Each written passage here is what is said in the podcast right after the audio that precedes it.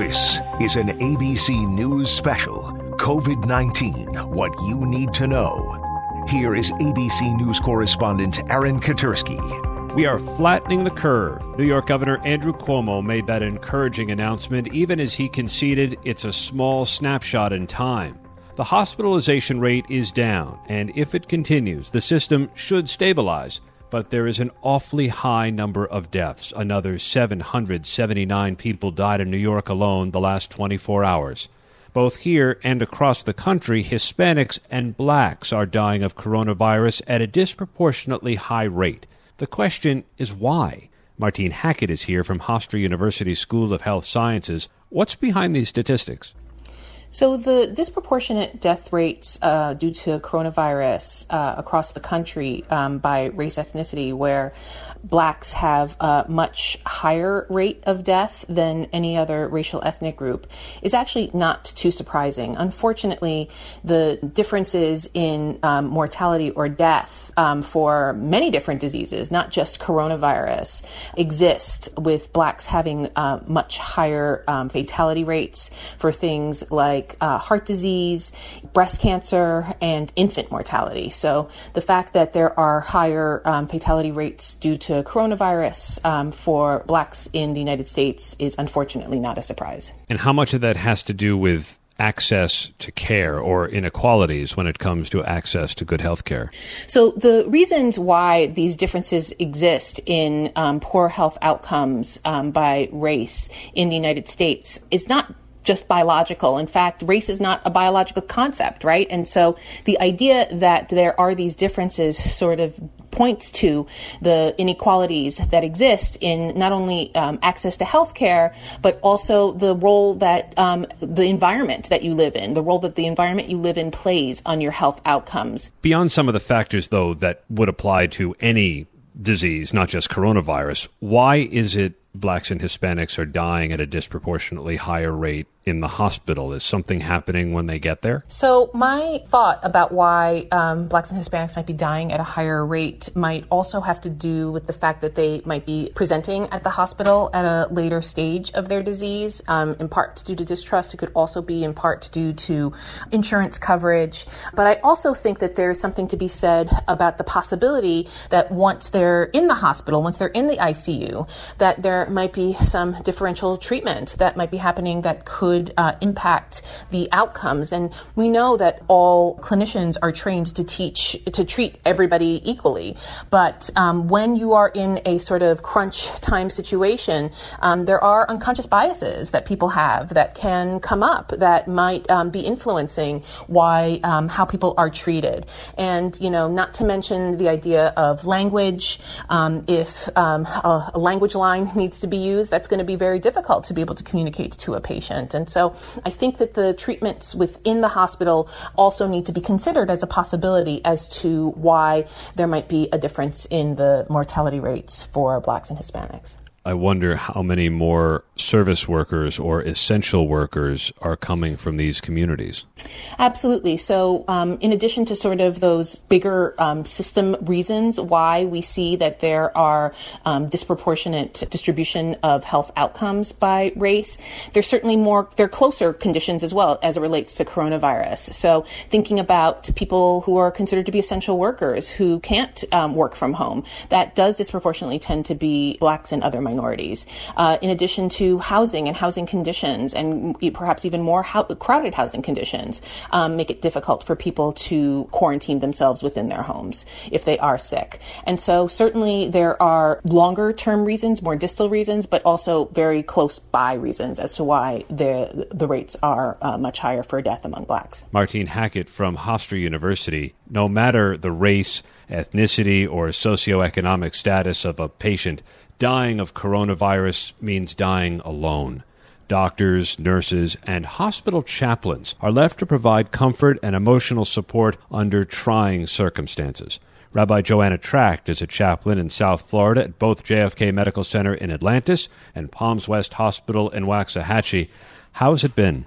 In the last three weeks, it has gone from regular life to COVID focus central. We try to help the doctors communicate to the families the status of the family member, what's going on with them, what decisions may need to be made, and also we facilitate the ability of the families to talk to or to at least communicate with their family member that's in the hospital. It's difficult at any time for a, a chaplain to be at the bedside or, or with a family uh, of a dying patient. But given the, the, the rate of death with coronavirus, what's that like now? It is overwhelming on the staff and it is terrifying for the patients. ICU doctors and nurses are just beyond overwhelmed.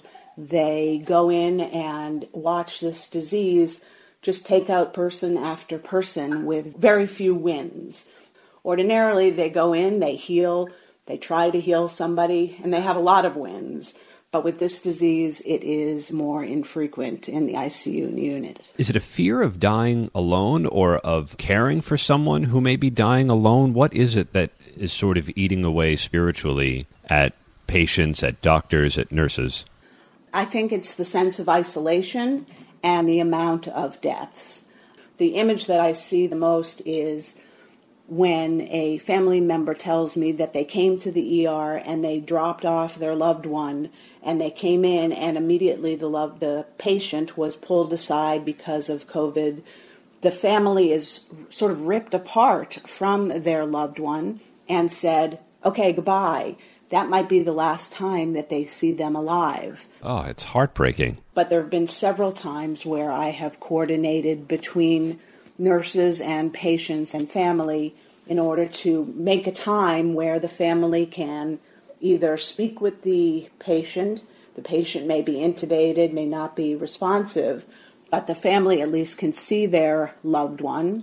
Some have made videos, short videos, where the nurse can go in, show the video to the patient and give them a sense of connectedness, give them a sense of my family's still there, my family loves me. There's a guilt that's involved with family that can't be there. Rabbi Joanna Tracht with us from Florida. All of these circumstances were in some ways foreseen, and it turns out earlier than first known. ABC News has learned an American intelligence report in November outlined concern the coronavirus, then sweeping through Wuhan, China, could become a cataclysmic event. ABC's chief investigative reporter Josh Margolin is with us.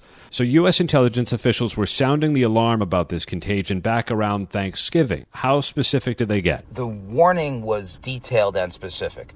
It made it clear where it was it made it clear that it was a health matter, an infectious disease kind of a thing. And what happened with that bit of intelligence?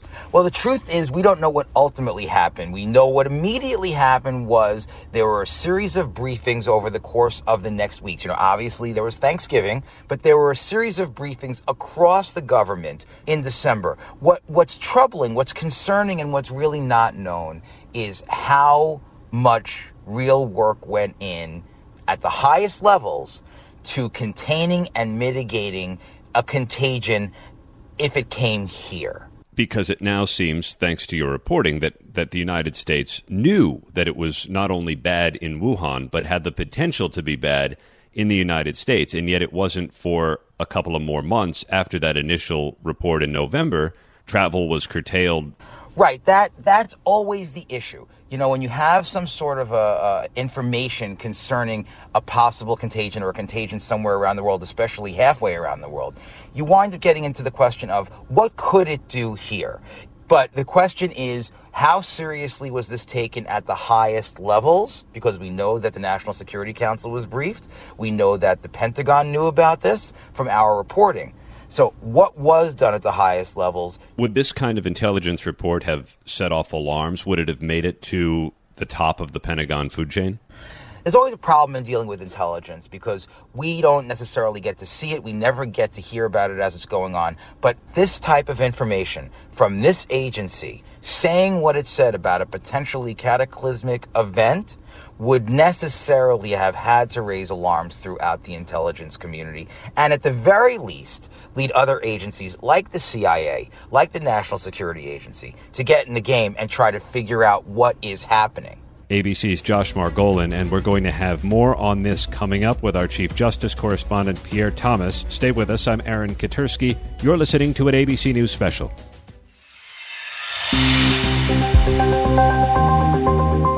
You're listening to an ABC News special COVID 19 What You Need to Know. Here is ABC News correspondent Amy Robach.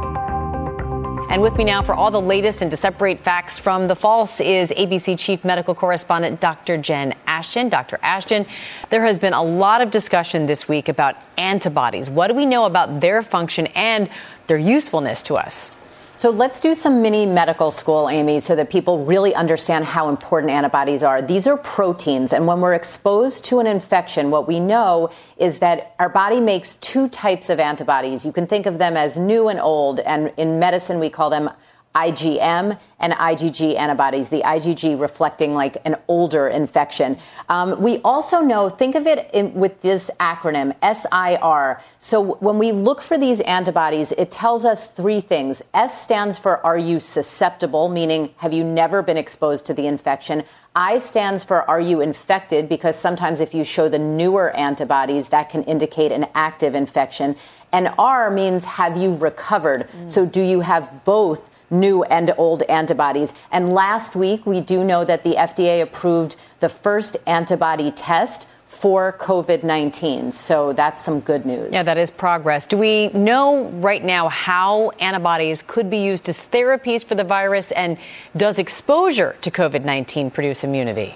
Well, people may remember a, a, week or two ago, we heard a lot of excitement about new antibody um, treatment for people who are actively sick with COVID 19. That's the convalescent plasma. It's using those antibodies to try and treat people who are sick. But the other way we're going to be using antibodies, as I just said, is to test. And that is going to be really, really important. Um, one thing we think we know is that when you've been infected with COVID 19, we think you will be protected from future infections. But right now, we don't know that for sure yet. All right. And, and there is obviously that hopefulness around those antibody treatments. Some are now approved by the FDA, but obviously it's still very early in this process. What do we need more information on in regards to those?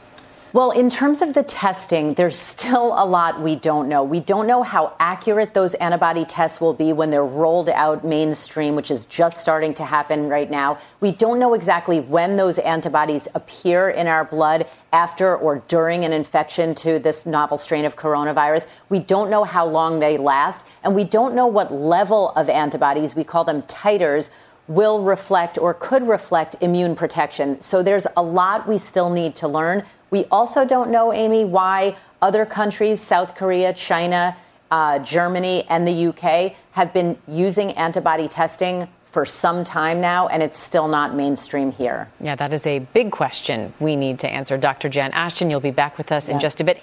Well, four weeks ago, Michigan saw their first case of COVID 19. Today, they are the third highest state with coronavirus cases. And Governor Gretchen Whitmer has been urging the people of her state to stay at home. She's joining us now for an update on how Michigan is coping. Welcome to you, Governor Whitmer. We want to begin with uh, what you've said. Michigan hospitals are three to six days away from running out of critical supplies. Can you give us an update on what you need?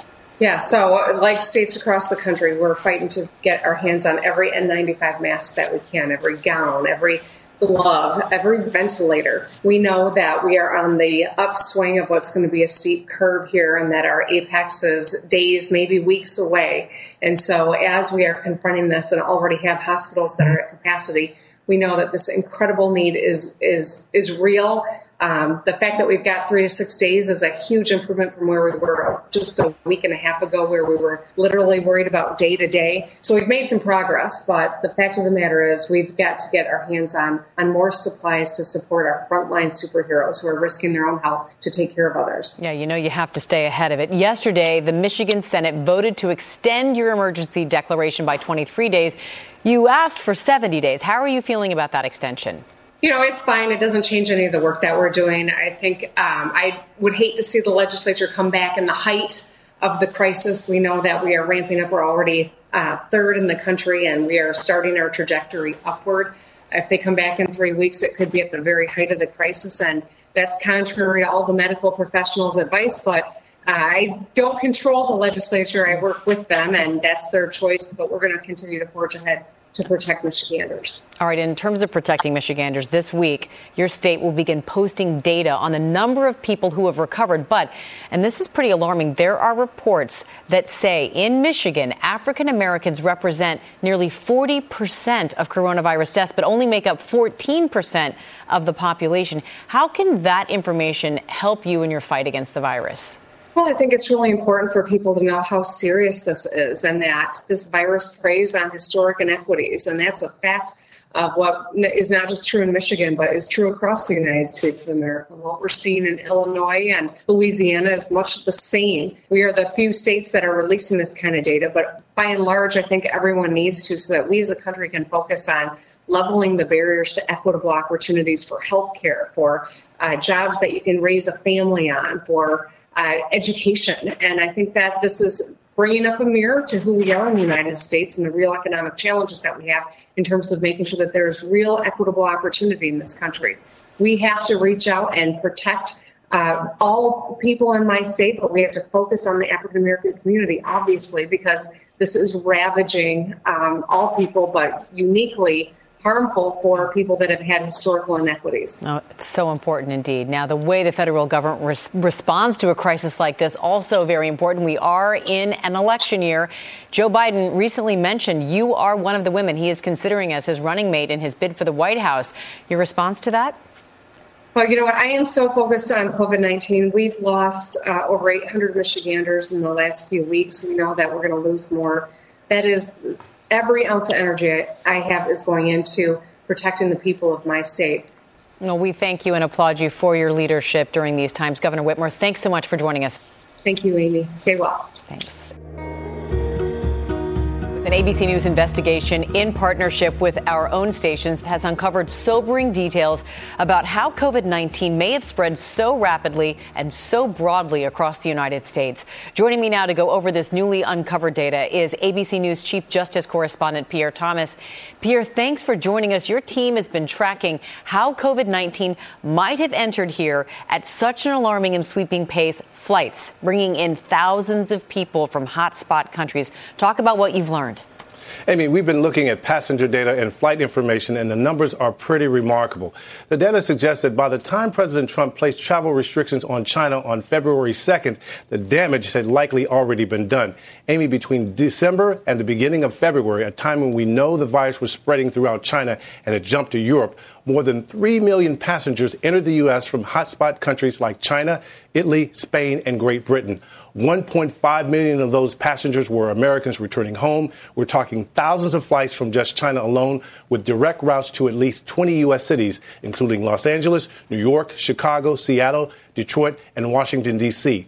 Among those flights, 50 of them came directly from Wuhan, China, where the outbreak is believed to have started, Amy. Wow, those numbers are sobering indeed. So, talk about what the bottom line is here. What is the takeaway from this data?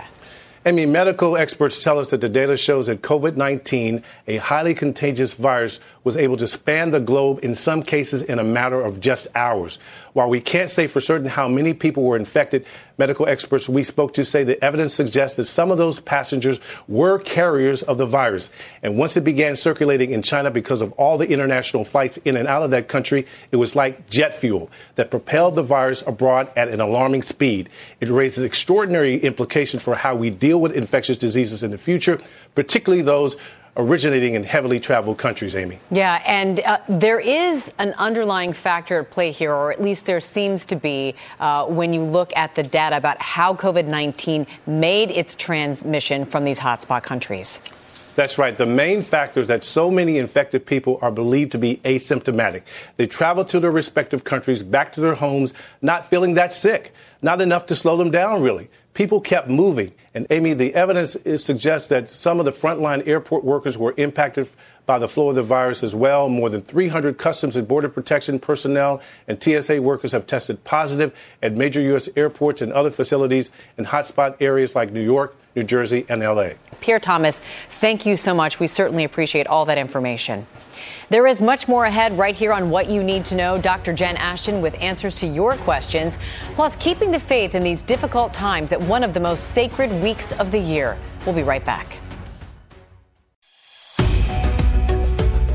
You're listening to an ABC News special COVID 19 What You Need to Know. Once again, here is ABC News correspondent Amy Robach. Time now for some answers to so many of your great questions that continue to come in about this COVID 19 outbreak. And we have Dr. Jen Ashton, as always, here to answer those questions. So, Dr. Jen, I'll begin with the first one. They ask I have been self quarantined at my apartment for 14 days only outside solo with zero symptoms. Is it safe to spend time with my parents, do my laundry at their house, and go food shopping for them? Big question for a lot of people. Absolutely. And they're doing the right thing. They're self quarantining, they're staying away, social distancing. But here's the issue if that person just went from their home to visit their parents, the risk would be exceedingly low. I would say that I would call that as safe as possible in the setting of this pandemic. But if they go run an errand for their parents, if they go food shopping for their mm. parents, then of course, even with these protective measures, face covering, hand washing, six feet apart, et cetera, it's still possible that they could be exposed and then if they keep doing this going to visit their parents expose their parents. So it's as low risk as it could be but it's not zero once they start running errands. All right. Next question. I had the pneumonia vaccine probably five or six years ago and you only need to have it once as far as i know. Will that help prevent pneumonia? Should i contract the coronavirus? Would it help to make the pneumonia less as if i didn't have it yeah, this was one of the best questions I've been getting, Amy. So, um, what this person's asking about is that pneumococcal vaccine. It's called Pneumovax. There are two of them that are recommended for all adults over the age of 65. It prevents a certain type of bacterial pneumonia. It's not active against the viral pneumonia that this new strain of coronavirus causes. And it's not yet known whether someone who's had that vaccine has a lower chance of getting a secondary bacterial pneumonia if they get infected with COVID 19. So, too early to tell, but that vaccine is really, really important to lower someone's risk of this community acquired pneumonia. All right. I am really interested in this next question because I was out on a, you know, very remote running path, but I did see people running with masks on. And so the next question is I live in a suburb. Do you recommend wearing a mask when going out to just take a walk around the neighborhood? First of all, Amy, I've seen your runs, and I, I don't even see an animal in sight. it's so it's remote. um, exactly. Um, but I think that when people are in the suburbs, it depends how many people is on, are on their walking path or jogging path. If you're constantly passing mm. people, then yeah, you should probably use a, a, cloth, you know, face shield of sorts. If you're not seeing another person, then I, I don't think it's as important. But remember, there's no firm data about this uh, maneuver of covering our face. It's just kind of, you know, common sense in the setting of this pandemic to protect others. Yeah, common sense. That makes sense. All right. Dr. Jen Ashton, always with the correct and great answers for all of us. You can submit your questions to Dr. Ashton on her Instagram at Dr. J. Ashton. Next to the Passover observances beginning tonight, ABC's Terry Moran has this snapshot of how one local faith community is rallying during the global crisis. In a world where so much human contact has been cut off, the Jewish community in Baltimore, like so many communities, is finding ways to stick together and keep the faith. Maybe we should hit them with some shawls and kugel. The local business leader had a proposal to help both a struggling business and those on the front line. His idea was is to feed the staff in the hospital, in Sinai Hospital, who are working now overtime on our behalf to keep us safe. And for those frontline healthcare workers, lunch is served. It's vegetarian! you see the best and worst of people in difficult times, and I could say we are privileged that we are truly, as a community, seeing the best of people. The coronavirus pandemic shut down Rabbi Silber's synagogue, but not his community. You feel that this is a moment you have to reinvent what you do. Our religion always teaches us that no matter what the circumstances, adapt, reinvent, and then do something spectacular. Sometimes the spectacular happens in seemingly ordinary ways, in shopping carts even. Oh, I found it. Volunteer shoppers, mostly younger. Six golden delicious. Let's do it. Getting the groceries for older members of the community and the medically vulnerable. But life goes on, even during a pandemic. And for so many Jewish boys, that means a bar mitzvah, a joyous coming of age ritual. My original bar mitzvah was supposed to be at the Knish shop, which is a party room. Instead, it took place on Zoom, the video conferencing platform. Hundreds of people showed up. Rabbi Silber presided from his home. Mazel tov. And it was plenty fun. When he finished, everyone started dancing. I was sitting with my two sons in my study, and we, st- we held hands and we started dancing and everyone started dancing. May we all be dancing together soon. Terry Moran, ABC News. And we thank Terry Moran for that report. And as Passover celebrations start and quarantines continue, many of us are marking ancient traditions in a brand new way. One faith leader says that can actually be a good thing. Senior rabbi of Beth El Synagogue in St. Louis Park, Minnesota, Rabbi Avi Olitzky is here with more on that. And welcome, Rabbi. You recently wrote an op ed in the New York Times about how this pandemic is inspiring you to find, yes, new ways to practice your Shabbat. So tell us how you're coming together as a congregation during these times. Thanks, Amy. You know, it's quite a challenge. We always think about technology as a distraction and a burden, but for us in our community, it's really been a, savior in a way because we've been able to come together for worship services, for study groups, for pastoral care sessions, for meetings, for mourning gatherings like Shiva rituals and Shiva prayer services. And it's been really uh, eye opening and comforting. Yeah, we know Passover begins this evening. It's a holiday that so many people associate with gathering together for a meal, being with friends and family, and even inviting strangers in as well. This year, obviously, will be much different, but you think there are some positives that can come out of all of this?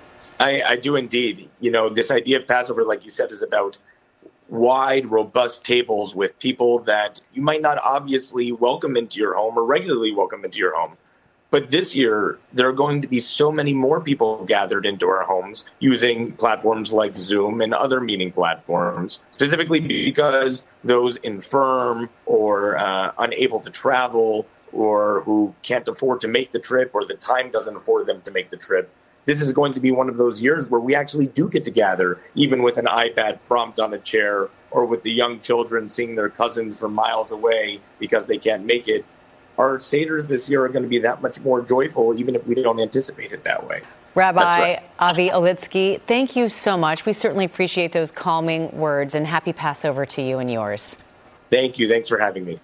Coming up next, right here, when we come back, cracking cabin fever. Players gotta play.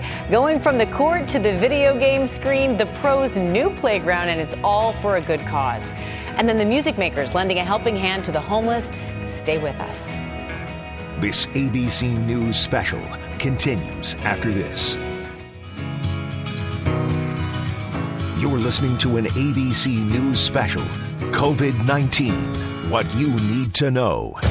Once again, here is ABC News correspondent Amy Robach.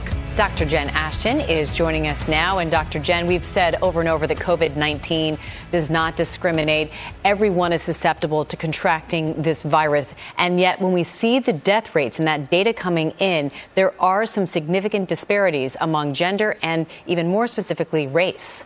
Exactly, Amy. And that's where a lot of the focus is shifting today and this week. Uh, you know, we know that disease does not affect all races, all ethnicities, all ages, both sexes. Similarly, uh, there are even in some cases religious differences, certain religious groups that are more prone to certain diseases. So it's not a surprise that coronavirus and particularly COVID 19 is hitting different racial and ethnic groups, different age groups, and there, there is a surprise with it hitting men greater. But we need to look at that and tease that out. There are some theories as to why um, African American and Latinos seem to be dying at greater rates of COVID 19. Uh, one of those involves, yes, pre existing comorbidities, as we call them, that are more likely to occur in African American and Latinos obesity, diabetes, high blood pressure, heart disease. But there are also social factors that have to be looked at, more likely to have difficulty getting tested and therefore early diagnosis, and less likely to have good quality health care or health insurance. So, all of these represent targets for not just treatment and testing, but prevention. Dr. Jen, thank you so much. And you can com- submit your questions to Dr. Ashton on her Instagram at Dr. J. Ashton.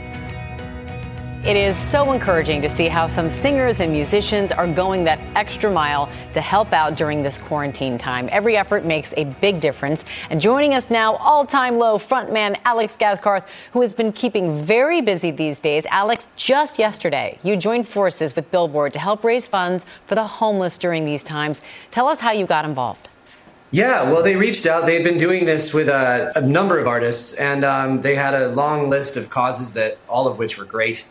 Um, and they reached out to see if we'd want to be a part of it. You know, it's it's a no brainer. We we had to do it. Well, we certainly appreciate. I know so many people are benefiting from that, and we're very excited to let everyone know out there right now. You're going to sing for us today, so let's get right to it. From the all-new album "Wake Up Sunshine," ladies and gentlemen, Alex Gaskarth with "Sleeping In." Thank you.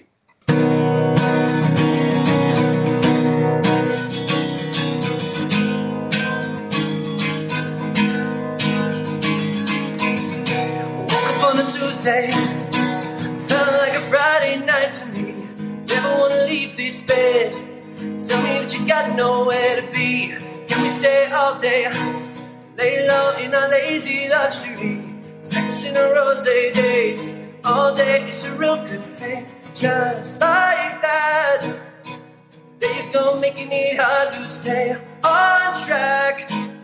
Got things to do, got work, but we fall right back into bed like it's all just a game. And we can't help that, and we can't help that. So we fall right back, just like that. If I said I want your body, would you hold it against me? Seven in the morning, wanna listen to Britney. Anything you wanna, baby, that's okay with me now. Closing up the curtains while you call out of work now. Turning up my phone while you take off your shirt now. Waste another day, another night, another weekend. We don't sleep, but we like sleeping in. Now every day's a holiday. Stay hot when it's cold outside, you know. Haven't left your place in days. Postmates and dirty laundry, just like that. On track. You got things to do, you got work, but we fall right back in the bed like it's all just a game, and we can't help that. We can't help that, so we fall right back. Just like that. If I said I want your body, would you hold it against me? Seven in the morning, wanna listen to Britney. Anything you wanna, baby, that's okay with me now. Closing up the curtains while you call out of work now. Turning off my phone while you take off your shirt now. Waste another day, another night, another weekend. We don't sleep, but we like sleeping in. We like sleeping in. If I said I want your body, would you hold it against me? Seven in the morning, wanna listen to Britney. Anything you wanna, baby, that's okay with me now. Closing up the curtains while you call out of work now. Turning up my phone while you take off your shirt now. Waste another day, another night, another weekend. We don't sleep, but we like sleep. If I said I want your body, would you hold it against me? Seven in the morning, wanna listen to Britney. Anything you wanna, baby, that's okay with me now. We don't sleep, but we like sleeping in. Thank Woo! All right, sleeping in and doing good. Alex Gaskarth, thank you so much for everything. Thank you. Thank you for having me. This ABC News special continues after this. You're listening to an ABC News special COVID 19 What You Need to Know.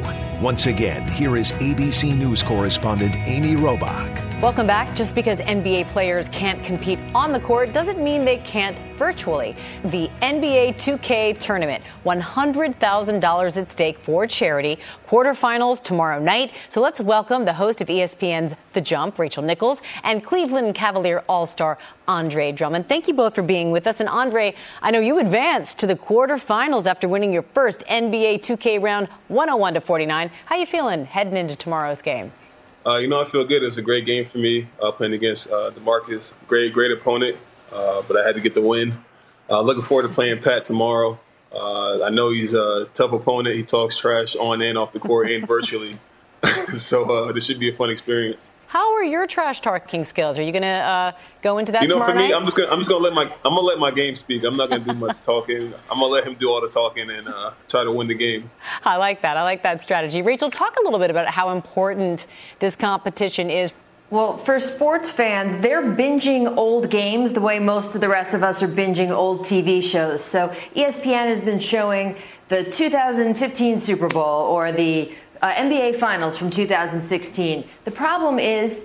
Amy, you know how those end, and sports fans are dying to get their hands on sporting events where they don't know the outcome. You watch Star Wars, you know who's going to be the victor at the end of Star Wars. You know who's winning the NBA Finals from a past year. Watching these NBA 2K games, they are finally getting back to competition where they don't know what's going to happen, where guys like Andre can come out victorious. That is so much fun to just get a little whisk back to. Yeah, and speaking of that, there are talks, Rachel, I understand, of the NBA and ESPN televising a horse competition involving several of the players who are in isolation, presumably using their at home gyms. So, what would that mean for the league? It, it, would be great for the NBA. The NBA was really stopped at such a critical time. This was right before the NBA playoffs. So, this is a way to stay connected to fans, to have those athletes and those personalities that are such a big part of the sport stay connected to fans. So, when the league can start back up, they're going to hit the ground running going into their most critical time, the time they need those TV dollars, they need fans to tune in. So, it just keeps those strings alive for people to be able to see what Andre is doing at home, yeah, stuff so like that. I was going to ask Andre, how's your horse game? You know, for me, I haven't played horse in quite some time, but I would love to do it. I would love to do it and uh, you know see what I come up with. All right, I'd love to see you do it too. And uh, a lot of uncertainty, obviously, about when the NBA will come back. I know that players are itching, just like fans, to, to get back on the court. Are you prepared? Are your fellow players prepared to go straight into playoffs if, if there is that moment? You know, for me, we're just trying to stay ready as best as we can. You know, it's not much we can do. We can't really go into gyms to work on our games, but a lot of guys have at-home things like gym, like half courts or a bike or a treadmill, anything like that, to keep ourselves in shape. Uh, if we do come back, it'd be interesting to to start up again. But we're all athletes, and you know it's our job, so I'm sure we'll come together and figure it out. All right. Well, we certainly hope you do. Andre, Rachel, thank you both for joining us today. The Thank NBA 2K tournament continues tomorrow night at 7 Eastern on E ESPN2, so check it out. And that's what you need to know for this Wednesday. Thank you for joining us. For Dr. Jen and all of us here at ABC News, I'm Amy Robach. Thanks for listening. ABC News. Honored. Winner of four Edward R. Murrow Awards. ABC News. America's number one news choice. Hey, I'm Andie Mitchell, a New York Times bestselling author. And I'm Sabrina Kohlberg, a morning television producer. We're moms of toddlers and best friends of 20 years. And we both love to talk about being parents, yes, but also pop culture. So we're combining our two interests by talking to celebrities, writers, and fellow scholars of TV and movies. Cinema, really. About what we all can learn from the fictional moms we love to watch. From ABC Audio and Good Morning America, Pop Culture Moms is out now wherever you listen to podcasts.